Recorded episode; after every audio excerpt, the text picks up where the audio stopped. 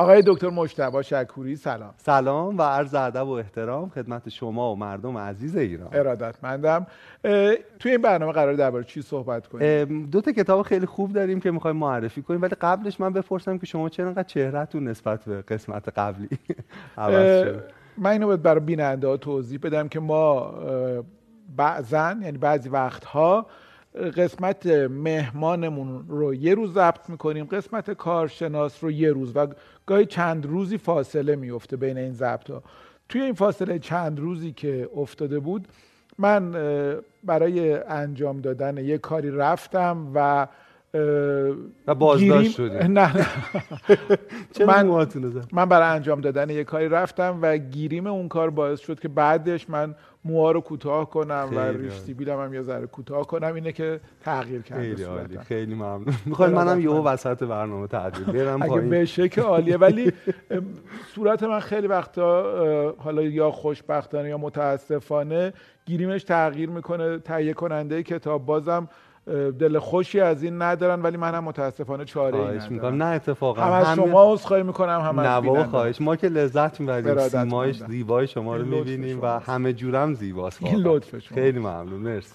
این خب شوخی خوبی بود نه خیلی ممنون. نه حقیقت بود واقعا. خیلی ممنون. یه توضیح بدم آقای صاحب بله. قبل اینکه شروع کنیم. ما تو قسمت قبلی از مردم عزیز از صاحبان برنامه یعنی مخاطبونمون خواستیم که دلایلی برای زنده بودن رو بنویسن. و واقعا شگفت انگیز بود بی نظیر بود. بیش از هزار نفر لطف کردند ما رو و مخاطبان دیگر رو محرم دونستن و نوشتن. و من اول حسم رو بگم راجبش. اینکه من واقعا احساس کردم ما مثل خانواده شدیم کنار هم. چون چیزایی که مردم نوشته بودن و حمایتی که آدم ها از هم می‌کردن توی کامنت ها اینکه قصه همدیگر رو می‌دونستن و کمک می‌کردن به حال خوب همدیگه واقعا بی‌نظیره. یعنی من نمونه دیگه براش نمی‌دونم کامنت هم خیلی زیاد خیلی زیاد بود. و من تک تکش رو خوندم. چقدر من یاد گرفتم. می‌دونم خود شما خوندین آقای رضاییان همه عوامل و ما قبل از اینکه ضبط کنیم مثلا صحبت راجع به این کامنت ها بود که چقدر قصه های شگفت انگیزی هست و چقدر واقعا آموزنده است. و من افتخار می‌کنم که در واقع بخشی از این برنامه هم و افتخار می‌کنم که بخشی از این قبیلم چون به نظر می‌رسه ما واقعا یه جمعیم که فراتر از مخاطبان برنامه انگار یک خانواده ایم با هم دیگه. همش عالی بود. ولی خب چون وقتمون کمه من یکی دو تاشو در واقع بخونم. یه دوست عزیزی نوشته بود که مادرشون در واقع فوت می‌کنه و خب خیلی تجربه وحشتناکی داشتن. بعد یه فرزند کوچکی داشتن که ازشون می‌پرسه که چرا ناراحتی؟ و ایشون میگه که آخه مادرم فوت کرده. بعد فرزندشون می‌پرسه که مامان تو خیلی دوست داشتی؟ بعد ایشون هم میگه آره. یه ذره این بچه فکر می‌کنه و بعد میگه که منم تو رو خیلی خیلی دوست دارم مامان. و بعد نوشته بود دلایل زنده موندن من همینه. همین محبت خالصه. یه نفر دیگه نوشته بود من عدس پلو که میفزم برای بچم یه جمله تکراری داره که میگه ماما مگه اینا غیر از عدس و برنج چیزیه؟ تو چی کار می‌کنی که اینقدر خوشمزه میشه؟ و این دلایل زنده بودن منه. کسی از اعتیادش نوشته بود و چقدر شجاعانه. و اینکه شاید به خاطر اعتیاد فرزند خوبی برای پدر مادرش نبوده. ولی داره پاک میشه داره ترک می‌کنه و دلیلش برای زنده بودن اینه که از این به بعد بتونه جبران کنه. یه کتابی رو من میخوندم. ماره چارلی مکسی خیلی کتاب جالبیه. یه داستان کودکانه است. یه جایی یه پسر بچه اسم کتابو میگی؟ آره اسم کتاب اینه پسرک موش کور روباه و اسب. خب یه داستان خیلی مختصر. مال نشر میلکانه. بعد یه جایی پسرک از اسب می‌پرسه که شجاعانه ترین حرفی که زدی چی بوده؟ و اسب جواب میده کمک. کمک. شجاعانه ترین حرفی که زدم این که درخواست کمک کرد. و من چقدر لابلای این مصنوعی که مردم نوشتن این رو می‌دیدم. این شجاعت کمک خواستن رو. و من ازشون خیلی ممنونم. منم خیلی خیلی ممنونم. همونجور که شما هم گفتین در واقع چیزایی که بر ما نوشته بودن همش خواندنی و جالب و پر از درس و نکته بود. ولی ما یه تعدادی رو چون وقت زیاد نداریم یه تعدادی رو به صورت گزیده انتخاب کردیم نه اینکه حالا اونا بدتر بوده یا اینا بهتر شانسی بوده بله. و اینو یه مرور کوتاهی بکنیم بعد دوباره برگردیم و صحبتمون رو ادامه دستتون در خیلی ممنون. خیلی ممنون از شما. خیلی خوب بود. آره عالی. خیلی ممنون. من یه خبر خوبم بدم. بله. تهیه کننده ما آقای محمد رضا رضاییان واقعا عاشق کتاب بازه. من فکر می‌کنم ایشون دو تا بچه داره. یکی خورشید دختر نازش و یکم کتاب باز. البته سه تا یکم شما. چهار تا یکم و رضا انقدر می‌دونید براش مهمه من فرزندی هم که سنم از پدر بیشتر. ولی واقعا پدر خوبیه رضا برای کتاب باز. و یه پیشنهادی که قبل ضبط برنامه داد خیلی جالب بود. می‌خوام اعلامش کنم. این بود که خب ما هر قسمت تو بخش من یه موضوعی رو میگیم که بیننده ها راجبش بنویسن. چون در نوشتن جادویی وجود داره و شفایی وجود داره. و بعد رضا اینقدر دوست داشت حرفای مردم رو که گفت مشتبه اینو کتابش کنیم. و من می‌خوام این خبر خوب بدم که بعد از پایان این فصل کتاب باز تو هر قسمت که ما یه تیتری رو میگیم و عزیزانمون صاحبان برنامه مخاطبان می نویسن اینا رو تو فصل جداگونه به کتاب تبدیل می‌کنیم خب الان که قول دادین ولی باید حتما حتما حتما. دیگه آقای یعنی رضاییان چیزی که میگه همیشه پاش هست و ازش ممنونم که انقدر واقعا عاشقانه کتاب بازو می‌سازه واقعا. موضوع صحبت این برنامه چیه؟ خواهش می‌کنم. من دو تا کتاب آوردم. نیمه اول برنامه راجع به این حرف می‌زنیم که الان معرفی می‌کنم. و نیمه دوم راجع به این. تو این برنامه یه ذره تم فلسفیمون غلیظتر میشه و من خواهش می‌کنم که اگه محیط یه ذره شلوغه سعی کنن با تمرکز بیشتری این قسمت رو گوش بدم منم خیلی تلاش کردم که آرومتر صحبت کنم که اون موضوع جا بیفته. اسم کتاب آقای صحت کتاب اعتراف نوشته لئو تالستوی یا درسترش لف تالستوی. خیلی تلفظ اسمشون در واقع مختلف. منم که کارشناس نیستم نمی‌دونم. حالا اون چیز مصطلح هم میگم.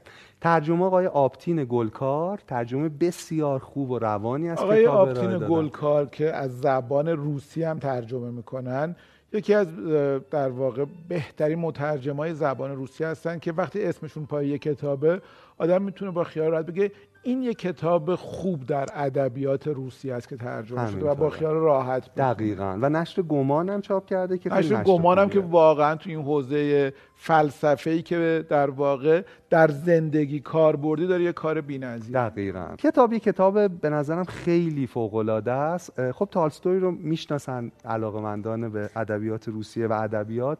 واقعا رو قله کارش ایستاده. جنگ و صلح رو نوشته آنا کارنینا رو نوشته. ولی در کتاب اعتراف به یک روایت شخصی از خودش می‌پردازه. در واقع خیلی روایت شجاعانه از خودشه.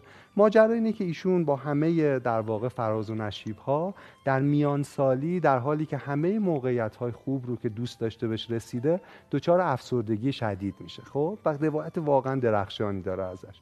خودش تعریف می‌کنه که انگار چهل سال از قله بالا رفته بودم و از اون بالا می‌خواستم زندگی رو ببینم و ناگهان به پوچی رسیدم و احساس کردم زندگی هیچ نبوده هیچ نیست و هیچ نخواهد بود.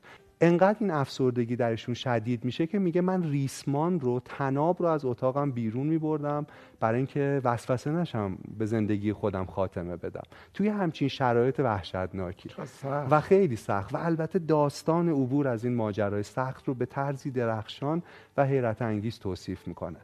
یه داستانی رو میگه یه افسانه شرقی باستانی رو تعریف می‌کنه که خیلی به بحث ما می‌تونه کمک کنه. این افسانه به زبان سانسکریت هزاران سال قبل نوشته شده و سینه به سینه نقل شده.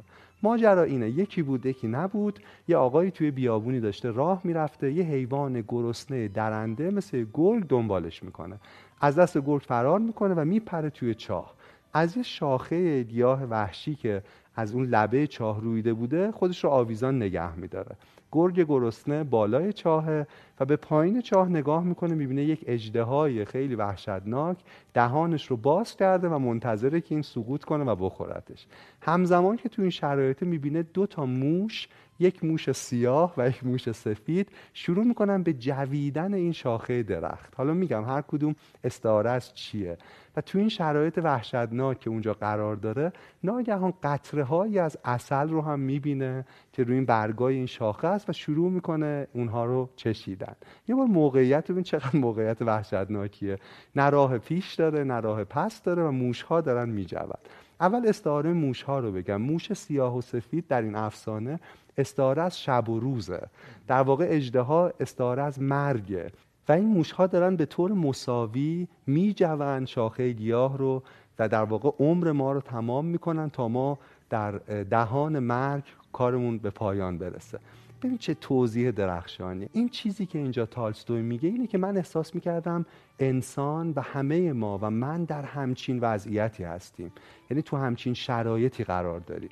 دانستن این در واقع خیلی ناراحتش می‌کنه. میگن دانش همنشین اندوهه. و خیلی وقتا ما هرچه بیشتر جمله خاص و جالبی بود. میشه یه بار دیگه بفرمایید. آره میگن دانش همنشین اندوهه. برای اینکه گاهی ما هرچی بیشتر بدونیم انگار اندوهگین تر میشیم. و تالستوی بعد از همه مطالعاتش همه جهانبینیش ناگهان به این وضعیت پی می‌بره که مرگ وجود داره و ما با همه تلاش ها و دستاورد هامون روزی از یاد خواهیم رفت. صاحب تعویزی بیت خیلی خوبی داره. میگه کفاره شرابخوری های بی حساب هوشیار در میان مستان نشستن است. البته این بیت خانش های دیگه هم ازش بوده ولی می‌خوام بگم خبر زیباست هوشیار در میان مستان نشسته. یعنی تالستوی یه همچین وضعیتی داشته. این شرابخوری های بی حساب این دانستن و دانستن اونو به همچین وضعیتی میرسونه که در جهانی که همه خوش و خورمن ناگهان او دیگه خوش نیست. و این رو کفاره می‌دونه. آره دقیقا. کفاره دانستن می‌دونه. حالا باز برگردیم به اون افسانه. اون در واقع قطره های اصل لذت هایی هستن که در دنیا وجود داره. علا رقم این که ما آویزانیم به ریسمانی که هر لحظه ممکنه پارشه و مرگ ما فرا برسه اما در برگ های این ریسمان قطره های شیرین اصل هم وجود داره.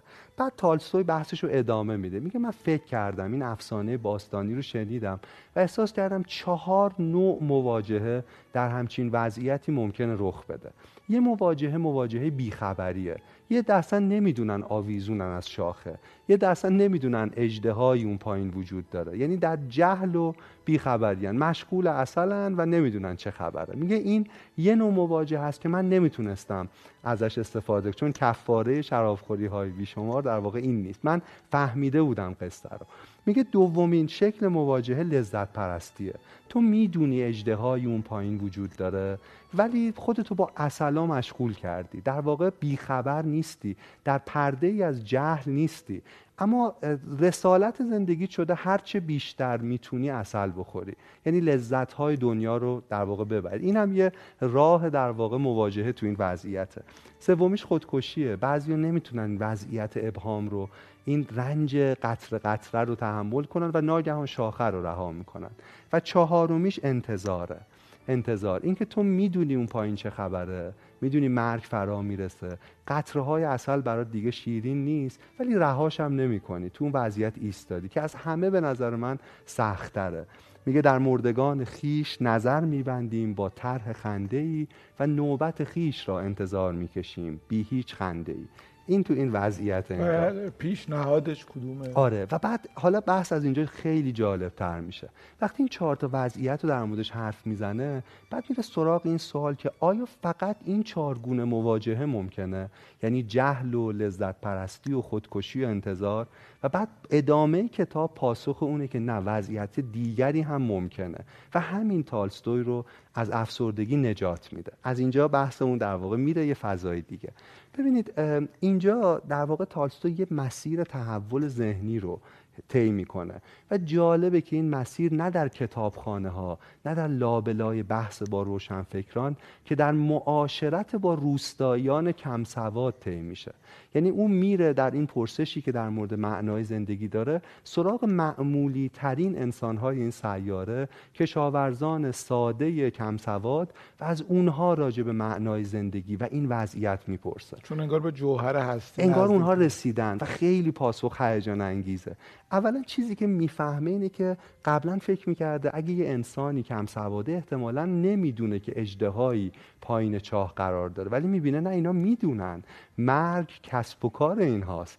اطرافیانشون میمیرن خودشون حس مرگاگاهی رو دارن. اتفاقا آدمایی که خرد زیسته خیلی فربهی دارن خب؟ و این خیلی جالب ولی بعد براش جالب میشه که حالا که اونا در بیخبری نیستن انگار وضعیت پنجمی رو تونستن بسازن که از دسترس عقل خارج بوده. و اینجا بحث اون خیلی جذابتر میشه. میگه که اینجا... گفتید مرکز با کار من هست یه اشاره هم بکنیم که این اسم یک کتاب خیلی محبوب و خوانده شده و پرطرفدارم از ایران هست. مرکز با کار من هست نوشته روبر مرل که البته به این بحث ربطی نداره رمان بسیار خواندنیه. آره اونم ترجمه بله بسیار مرسی از این توضیح شما. ببینید اینجا می‌فهمه که حقیقت جمله خیلی درخشانیه. خودش رو به عشق آشکار می‌کنه. برای فهم حقیقت جهان ما نیاز به چشمانی عاشق داریم برای دیدنش. و بعد به این نتیجه می‌رسه که شاید عقل کافی نیست. برای دریافت معرفت زندگی. شاید عقل تا جایی می‌تونه ما رو پیش ببره اما در از یه جایی به بعد می‌دونید وقتی ما راجع به متافیزیک امور استعلایی معنای زندگی داریم صحبت می‌کنیم شاید استدلالات قبلی عقلی ما نتونه به ما کمک کنه. چیزی که شاید پاش چوبین باشه. شاید پاش چوبین باشه. آفرین دقیقا. در واقع به تناقض می‌رسه که یا اون چیزی که من فکر می‌کردم عقلانیه به اندازه کافی عقلانی نیست. یا اون چیزی که من فکر می‌کردم غیر عقلانیه به اندازه کافی غیر عقلانی نیست. اون چیزی که در زندگی عموم مردم می‌دیدم. در واقع می‌فهمه که اینجا دانشی وجود داره که او ازش بیخبر بوده در تمام زندگیش. من اینجا یه ذره یه توضیح کوتاه راجع به این موضوع بدم. با استناد به کانت. خیلی ساده می‌خوام بگم چون خودم خیلی ساده فهمیدمش. امیدوارم اشتباه نگم.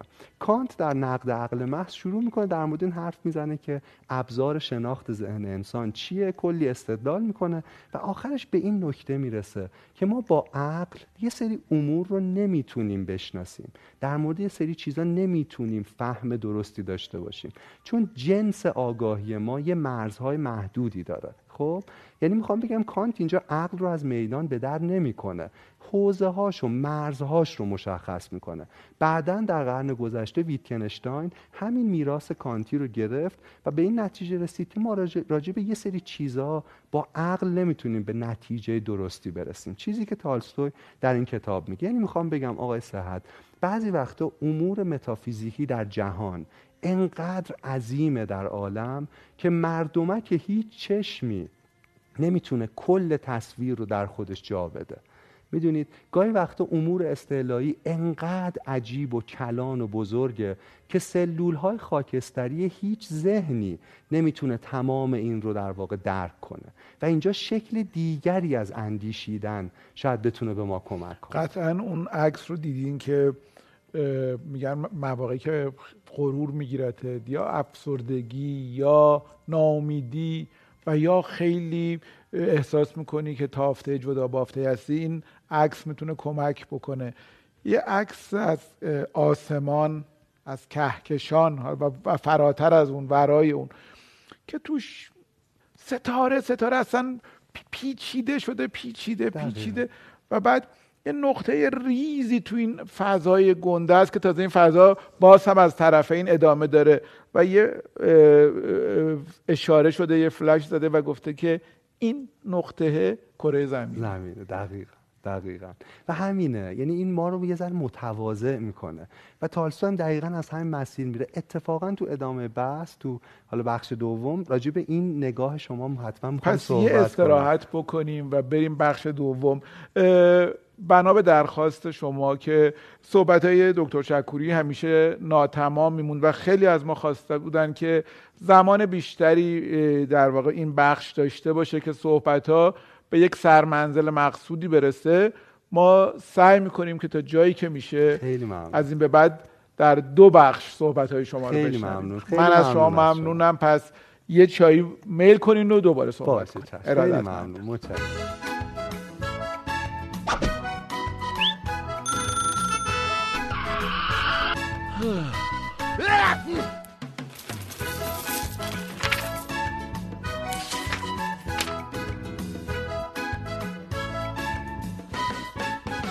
خب آقای دکتر منتظر ادامه صحبت خواهش می‌کنم. مرسی. من با یه بیت خیلی خوب درخشان از حافظ یه بار مرور کنم بخش قبلی رو. حافظ به زیبایی میگه هشدار که در وسوسه عقل کنی گوش آدم صفت از روزه رزوان به درایی داره میگه عقل تا یه جایی می‌تونه کمکت کنه. و ما قصه تالستوی رو داشتیم می‌گفتیم که دچار افسردگی شد و بعد چطور با یافتن ایمان هیزم شکنان ایمان ساده عاشقانه خالص و بیشیل پیله ساده ترین مردمان این جهان دوباره به آرامش رسید. اینجا تالستوی می‌فهمه که آرزو نسبتی وسیق با ایمان داره. آرزو انگار مقدمه ایمانه. آرزوی ایمان داشتن اولین گام برای ایمان داشتنه. و اینکه ای کاش داوری در کار باشه. وقتی ظلمی رو در جهان می‌بینیم و این جهان ظرفیت در واقع قضاوت راجب اون ظلم رو نداره یا مجازات ظالم رو نداره این آرزو شکلی از ایمانه که ای کاش داوری باشه.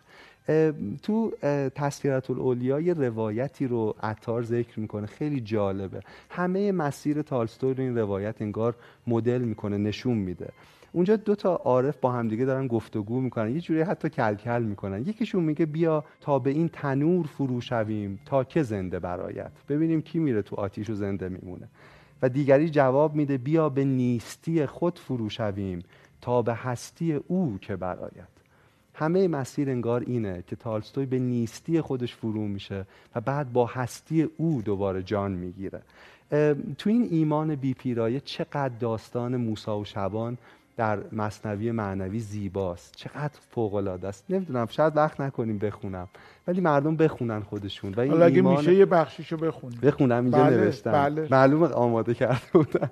من چون خیلی طولانی نمی‌رسیم واقعا شعر خیلی زیباست. ببینین ایمان خالص کجا تو دوره ما این شعر توی کتابای دبستان بود. بود. دبستان نه راهنمایی. راهنمایی یا دبیرستان بود؟ آره. آره به هر حال چون من دیگه خیلی سنم زیاد شده آره. اینقدر زمان گذشته که نه خواهش می‌کنم. احتمالا پس راهنمایی. ولی یادم به هر حال تو کتابای درسی آره. و خیلی حکمت درشه بله. من بریده بریده می‌خونم که برسیم. فقط خط داستان. میگه دید موسا یک شبانی را به راه کو همی گفت ای گزیننده اله تو کجایی تا شوم من چاکرت؟ چارقت دوزم کنم شان سرت. دستکت بوسم بمالم پایکت وقت خوابایت بروبم جایکت. ای فدای تو همه بزهای من ای بیادت هی هی و هی های من. این نمت بیهوده میگفتان شبان. گفت موسا با که هستی ای فلان؟ گفت با آن کس که ما را آفرید این زمین و چرخ از او آمد پدید. گر نبندی بعد موسی میگه گر نبندی این سخن تو حلق را آتشی آید بسوزد خلق را. وحی آمد سوی موسی از خدا بنده ما راز ما کردی جدا؟ تو برای وصل کردن آمدی یا برای فصل کردن آمدی؟ من نکردم امر تا سودی کنم بلکه تا بربندگان جودی کنم. ما زبان را ننگریم و قال را ما روان را بنگریم و حال را یا درون را بنگریم و حال را. چون که موسا این اتاب از حق شنید در بیابان در پی چوپان دوید. عاقبت دریافت او را و بدید گفت مجده ده که دستوری رسید. هیچ آدابی و ترتیبی مجوی هرچه می‌خواهد دل تنگت بگوی. که این اصلا ضرب المثل آره شده و چقدر زیباست. منظورم اینه که جنسی از در واقع ایمان که تالستوی ازش حرف می‌زنه همینقدر خالص و عاشقانه است در نسبت با پروردگار. از اینجا بحثمون ادامه بدیم. باز آن یه نکته بگم. ویلدورانت کتابی داشت معرفی کردیم به نام درباب معنی زندگی. و تو این کتاب از های مختلف فیلسوفا دانشمندا سیاستمدارا و های عادی پرسیده معنای زندگی از نظر شما چیه؟ و خود شما اینو به من قبلا گفتین و منم نظرم اینه که زیباترین بخش کتاب نامه یک زندانی محکوم به حبس ابده. یا آدمی که شاید دانش زیادی هم نداره. ولی عمقی داره. میدین خرد زیسته ای داره کلمات در نوشته شده توسط ایشون که واقعا تکان دهنده است. بریم سراغ ادامه بحثمون. کتاب دومی که من آوردم یه روایت مشابه تالستوی ولی در یه جای دیگه از دنیا طی شده. اسم کتاب اینه درس های کیرکگور یا کیرکگارد. نوشته رابرت فرگوسن ترجمه خیلی خوب آقای زندگی. صالح نجفی. آره برای زندگی و مال نشر هنوزه. خیلی نشر هنوز دوباره اینم یک سریه و چقدر سری خوبیه. اصولا باز نشر هنوز چه کتابای خوبی داره چاپ می‌کنه و ترجمه های آقای صالح نجفی که واقعا بی‌نظیره. دقیقا. دردی که کیرکگور کشیده خیلی شبیه تالستویه. درد قربت در جهان. باز در تذکرت الاولیا که خیلی متن درخشان آرامش بخشیه یه جا ابوالحسن خرقانی ازش می‌پرسن که قریب کیست؟ و جواب میده قریب نه آن است که تنش در این جهان قریب است بلکه قریب آن است که دلش در تن قریب بود و سرش در دل غریب بود. و کیرکگارد غریب بوده در جهان. واقعا. آره یعنی می‌خوام بگم قربت این آدم ها به هم شبیه یه ذره راجع به زندگیش بگم و خیلی نکته جالبی که تو کتاب هست. از بچگی با مرگ خیلی مواجه میشه. پنج خواهر و برادرش قبل از اینکه به 22 سالگی برسه از دنیا میرن. فقط او میمونه و یک برادر خودش هم خیلی جوان از دنیا میره در 42 سالگی و همیشه هم با بیماری دست و پنجه نرم می‌کرد. یه جورایی اون وضعیت آویزان از اون شاخه خشکیده تو زندگیش تجربه زیسته بوده. و خیلی جالبه. حالا خودش هم افسردگی رو تجربه می‌کنه جایی. من یه جایی از خود کتاب جمله های خودش رو بخونم که حال این آدم رو بفهمیم. بعد بریم سراغ راه حلا تو صفحه 20 این کتاب از قول خودش از کتاب فکر کنم یا این یا آنش نقل می‌کنه که روایت نفسشه. میگه آدم انگشتش را در خاک زیر پایش فرو می‌کند تا بفهمد کجا ایستاده است. انگشتم را در خاک هستی فرو می کنم در خاک زندگی هیچ چیز حس نمی کنم به همون بحرانی می‌رسه که تالستوی رسیده بوده. من کجایم؟ جهان چیست؟ اصلا معنای این کلمه چیست؟ چه کسی مرا اخفال کرده و در این دام انداخته و اینک مرا وا نهاده و رفته؟ ای وای بر اسیری که از یاد رفته باشد. در دام مانده باشد. سیاد رفته باشد. من کیستم؟ چگونه پای در این جهان نهادم؟ چرا از من سوال نکردند؟ چرا مرا از قواعد و مقررات مطلع نکردند؟ چرا مرا ناقافل هل دادند به داخل صف؟ مدیر کجاست؟ دلم می‌خواهد شکایت کنم. این با این شروع میشه. یه قسمت دیگه باز ازش بخونم. خیلی کلماتش عالیه. میگه که وقتی کم سن و سال بودم خندیدن از یادم رفت. بزرگتر که شدم چشمایم را باز کردم و دنیای واقعی را دیدم. بحرانش رو توصیف می‌کنه. شروع کردم به خندیدن و از آن هنگام خنده ام بند نیامده است. متوجه شدم معنای زندگی چیزی به جز امرار معاش نبود. قایت زندگی چیزی به جز قاضی دادگاه تجدید نظر شدن شادی و نشاط عشق چیزی به جز ازدواج با دختری از خانواده پولدار داره ارزش های زمانه خودش رو نقد می‌کنه. لطف و صفای دوستی چیزی به جز دستگیری از همدیگر به هنگام مزیقه مالی حکمت چیزی به جز آن که اکثریت می‌گویند شور چیزی به جز ایراد یک سخنرانی شجاعت چیزی به جز به خطر انداختن ده سکه نقره صمیمیت چیزی به جز گفتن این جمله پس از مهمانی شام که خواهش می‌کنم نوش جانتان و ترس از خدا هم چیزی نبود به جز سالی یک بار رفتن به مراسم اشاع ربانی. این چیزی بود که من دیدم و خندیدم. بعد جالبه میگه تو همون وضعیت چاهی که تالستوی توصیف می‌کنه یه وضعیت دیگر رو میگه. میگه توی تئاتری توی سالن اجرای نمایشی یه دلقکی قرار بود مراسمی اجرا کنه. نزدیک به این چیزی که تعریف می‌کنه و ناگهان می‌فهمه درا قفل شده و سالن آتش گرفته و میاد روی استیج و شروع می‌کنه اطلاع دادن که مردم درها بسته است پس ما گیر کردیم و سالن در آتش داره میسوزه و همه میخندن. چون می‌دونید منتظر یک نمایش کمدی مشابه اینو توی فضای مجازی دیدم آره. که یه کمدین که وسط اجرای برنامه قلبش می‌گیره و میفته و مردم باورشون نمیشه و, و از بین میره فوت می‌کنه. و فکر می‌کنم بخشی از نمایش و میخندیدن مردم آره بله. و این دلقک ما هم همچین وضعیتی داره. خیلی اون فیلم فیلم جالبیه. آقای دکتر یه نمایشی شنیدم که مال مارسل مارسو که یکی از بزرگان میم در واقع که تو ایران بهش پانتومیم بله. میگن. میم بوده. اینو من ندیدم ولی شنیدم ولی همین شنیدنش هم برام خیلی تاثیرگذار بوده. که مارسل مارسو میاد روی صحنه و دوتا ماسک یعنی در دست داشته‌شون در میم چیزی که دستشون نیست. ولی یه ماسکی که خیالی رو می‌زده به صورت و صورتش خندان می‌شده. بعد این ماسک رو بر می داشته ماسک بعدی رو می‌زده صورت گریان می‌شده. این کار شروع می‌کنه عوض کردن و همینجور سریع سریع سریع سریع سریع. خب خود این بسیار بسیار کار سختیه که صورت وضعیتش میمیک صورت شکل صورت هی بشه خنده گریه خنده گریه خنده و این کار تون تون تون تون تو یکی از وضعیت هایی که ماسک خنده رو میاد ورداره انگار ماسک گیر کرده. میاد ورداره هرچی زور می‌زنه سعی می‌کنه صورت خندانه ولی این ماسک برداشته نمیشه. ماسک گریه رو میندازه و با دو تا دست سعی می‌کنه ماسک خنده رو از روی صورت برداره و برداشته نمیشه. نفس تنگ میشه و نمی‌تونسته نفس و بدن دیگه و با خنده دیگه این هر چقدر تلاش می‌کنه ماسک خنده از رو صورت برداشته نمیشه و میفته و از بین میره. البته که این نمایش بوده ولی نمایش مرگ با صورت خندان و اون احتضار با صورت خندان تکان دهنده و چقدر شما قشنگ تعریف کردین. من حز کردم. بزنید این لطف شما بعدن الکل می‌زنیم خیلی خوب بود. خیلی خوب. دقیقا وضعیتی که کیرکگارد میگه اینه.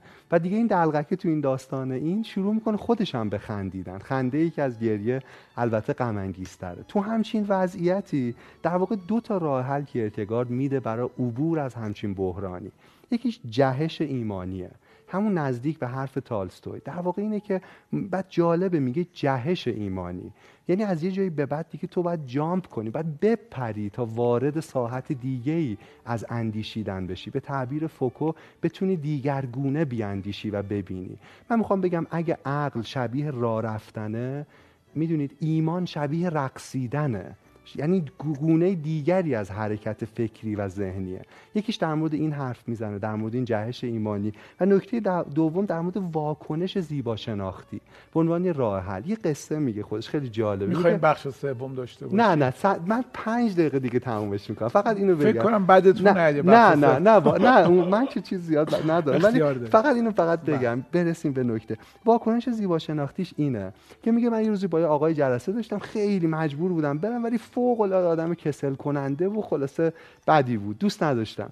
میگه سه ساعت چهار ساعت هم داشت طول می‌کشید. هی حرف می‌زد با ریتم خیلی نواخت و بد و از یه جایی به بعد برای اینکه تحمل کنه این وضعیت ناخوشایند رو شروع می‌کنه توجهش جلب میشه به قطره های عرق روی پیشانی این آقا. اینا رو دنبال می‌کنه که این اصلا از کجا آغاز میشه میجوشه و بعد چطور هاشور می‌زنه صورتش رو و فرو میریزه و می‌دونید این جنبه زیبا شناختی ماجراست. یعنی جایی که در جهان شما چیزی غیر قابل تحمل می‌بینین اما با دیدن شکل دیگه از زیبایی سعی می‌کنید تحمل کنید اون وضعیت رو. می‌تونه قطرهای عرق رو صورت ایشون باشه. باز اسکار وایلد میگه همه ما اسکار وایلد میگه همه ما در ته چاهیم اما شماری از ما به ستارگان خیره شده ایم. یه بار دیگه از تذکرة الاولیا بگم که یه عارفی اونجا میگه خدایا اگر با به آسمان نگاه می‌کرده و خیلی واقعا شیفته شده بوده. مثل نکته که شما گفتین. میگه خدایا اگر بام زندانت چنین زیباست پس بام بوستانت چه خواهد بود؟ این واکنش خیلی, خیلی زیبا. واقعا خیلی. کاش تسلیت الاولیا رو بتونیم بخونیم. می‌دونید کم کم بحث رو جمعبندی کنیم. و من می‌خوام آخرین سطر یکی از های ساموئل بکت رو بگم و بعد یه توضیح جمعبندی بکنم. ساموئل بکت در یکی از رمانهاش به نام نام ناپذیر اینطور تمام می‌کنه. این جمله اینه عینا نمی‌توانم ادامه دهم. ویرگول ادامه خواهم داد. نمی‌توانم ادامه دهم. ادامه خواهم داد. من فکر می‌کنم تو این ویرگول دنیایی خرد نشسته. جایی که همه ما در زندگیمون وضعیتی داشتیم که نمی‌تونستیم ادامه بدیم اما طبق چیزهایی که اینجا گفتیم گاه با یک جهش ایمانی گاه با یک واکنش زیباشناسی گاه با درک یک حقیقتی انگار مکس می‌کنیم و ادامه خواهیم داد.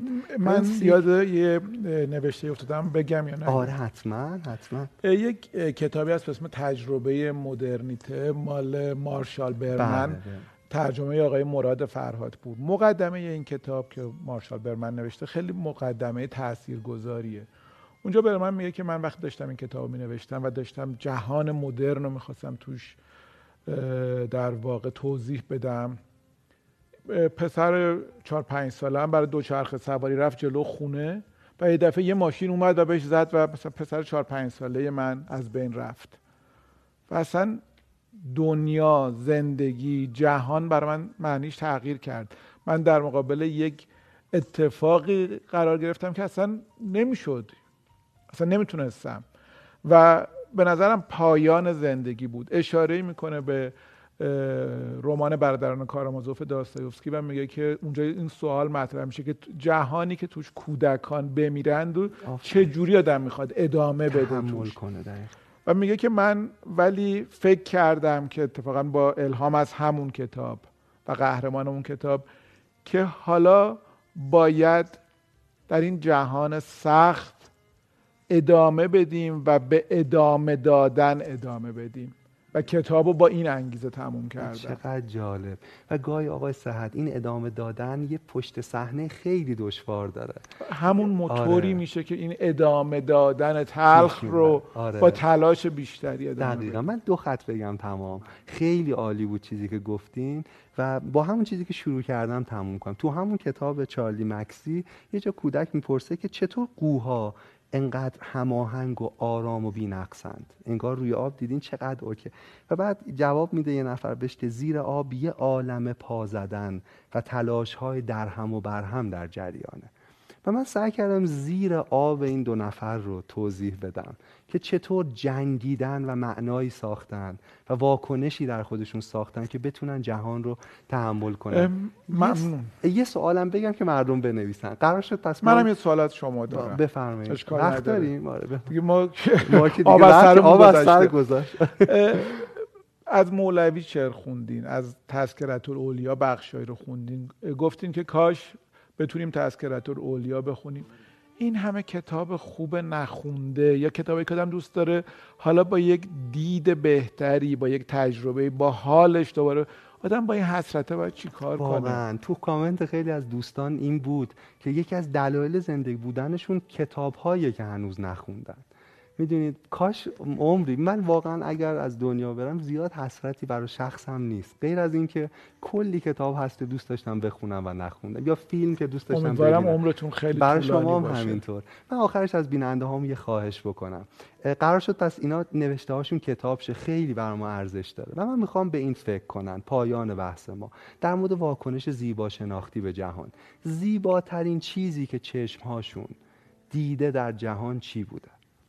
بر ما بنویسن که در عمری که از اونها گذشته و خیلی زیبایی دیدن و البته من چیزای زیبایی زیادی دیدم ولی چیزی که لحظاتی پیش دقیقا قبل از برنامه دیدم و اصلا شگفت زده شدم این زیباتر نیست این رو همین امروز دیدم. داشتم توی خیابون در واقع بهشتی میمدم که بعد بیام به طرف استودیو ضبط برنامه و یه دفعه ته خیابون یک خورشیدی رو دیدم که باورم نمی‌شد این خورشید باشه. عجب. یعنی دقیقا ته خیابون رو کامل گرفته بود. چه عجیبی بود. چقدر فوق و چقدر خوب شما می‌تونید لذت ببرید از این زیبایی. و بنویسن مردم. اونا با چشماشون کجا زیباترین چیزی که دیدن چی بوده؟ توصیفش کن. و حالشون و اثر این صحنه بر خودشون هم بنویسن. چقدر عالی. خیلی ممنون. خیلی ممنونم. فکر می‌کنم که شد یه برنامه شد آره هر دیگه خوده من نفس راحت می‌کشم. خیلی ممنون که به من وقت من از شما ممنون مردم سر نرفته مطمئنا مردم لذت می‌برن و خیلی ممنونم از شما. مرسی متشکرم. و خدا نگهدار. خدا نگهدار.